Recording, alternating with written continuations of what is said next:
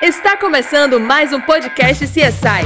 Tudo sobre as carreiras policiais, concursos públicos e o universo da investigação criminal. Apresentação: Amanda Mello, perita criminal oficial. Oi, gente! O que pode e o que não pode para concorrer ao cargo de perito. Amanda, tatuagem pode?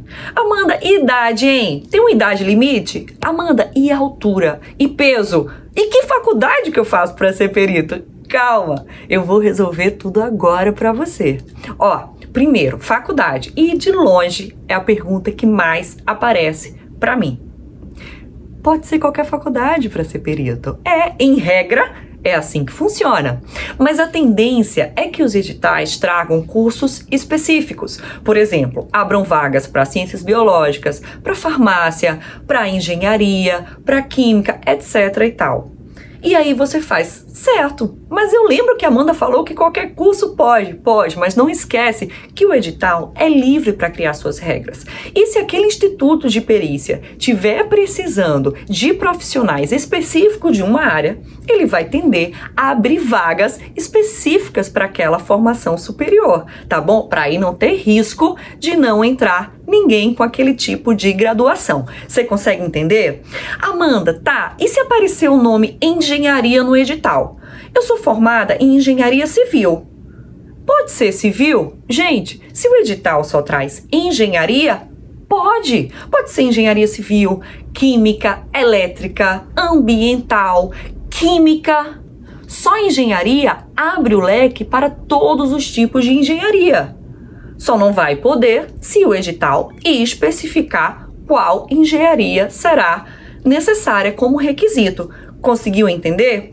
Outra perguntinha com relação à graduação.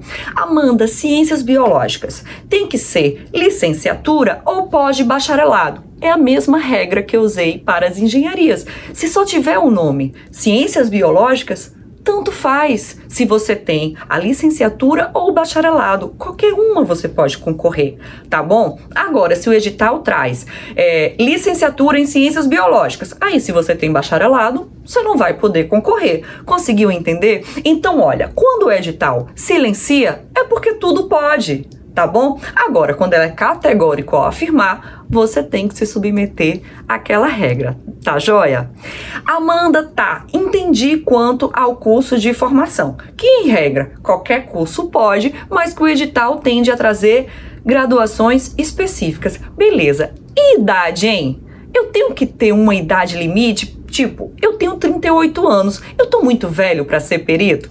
Gente, em regra, não há idade limite a tendência é que tenha uma idade inicial. E essa idade não é nem o, o perdão, não é nem o edital que dá, mas o estatuto da polícia, lei orgânica daquela polícia, seja civil, seja federal, entendeu? É, vou te dar o exemplo aqui da Paraíba. Aqui diz que a idade mínima para você ser policial civil e a perícia tá dentro da polícia civil é de 18 anos. Ponto. Então, obrigatoriamente, para você concorrer a um concurso da Polícia Civil aqui na Paraíba, você tem que ter no mínimo 18 anos. Mas se cala com relação à idade limite. E lembra que eu te falei? Quando a, a não. Perdão. Corta aí, faz de novo. Quando o edital ou a lei própria daquela polícia se cala em relação ao tópico, é porque pode, entendeu? Então a regra é a idade mínima, mas não há uma idade máxima, a não ser que isso esteja claro na lei própria daquela corporação. Tá bom? Isso tende mais a acontecer para a polícia militar. Para a polícia civil, não. Amanda, tá, entendi. E peso, hein? E altura? Também não, minha gente. Não há nada específico sobre isso. Pelo menos aqui na Paraíba, a nossa lei orgânica da Polícia Civil nada fala. E já te falo, isso é praticamente geral para todos os estados. Então também não se preocupa quanto a peso e a altura. Tem uma outra dúvida que aparece demais com relação à tatuagem. Amanda Perito pode ter tatuagem? Pode, não tem problema nenhum. Não há nada também em lei específica que fale que perito não pode ter tatuagem.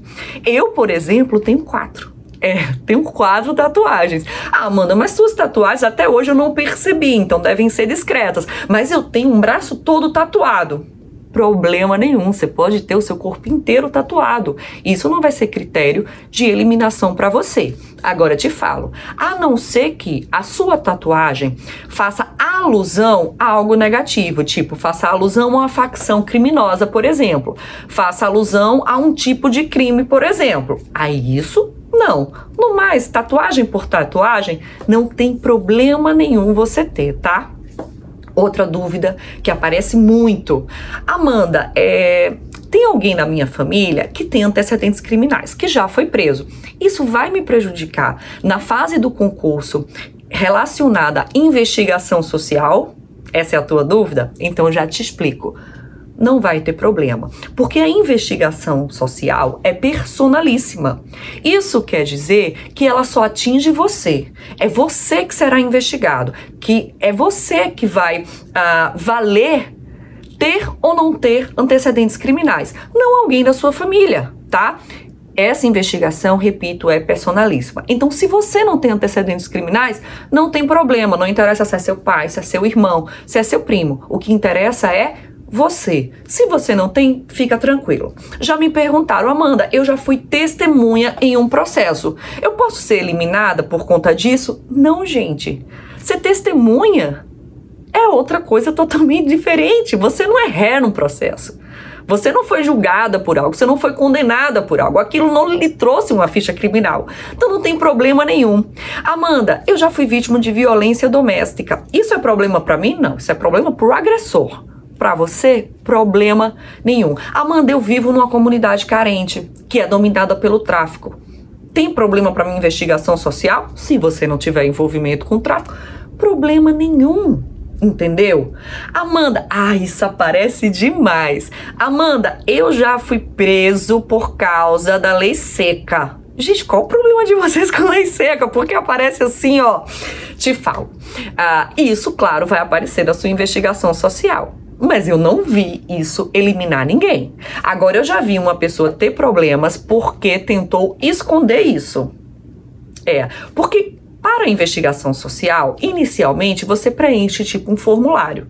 Tem umas perguntas gerais que são feitas sobre você, tem antecedentes criminais, já se envolveu em briga, isso, aquilo outro. Você responde. Não quer dizer que aquela sua resposta será tomada como verdade, porque você será investigado da mesma forma. Mas olha, se você diz, por exemplo, eu nunca fui preso, eu nunca respondi um processo, e aí quando a investigação se inicia, se descobre que sim você foi preso, que sim você respondeu um processo, mesmo que de lei seca, aí você será chamado para se explicar, ué, por que, que você quis esconder isso? Então, gente, não escondam nada. Na hora de preencher um formuláriozinho de investigação, falem tudo sobre isso, tá joia? Tudo que você de repente tem contra você ou que você acha que tem contra você, entendeu? E deixa a investigação rolar. Lembrando que apenas você será investigado, não um parente seu, tá bom? E que não tem problema se você já foi testemunha em um processo ou se você foi vítima em algum processo, tá bom? Isso aí não tem problema nenhum. Então eu já tirei tua dúvida quanto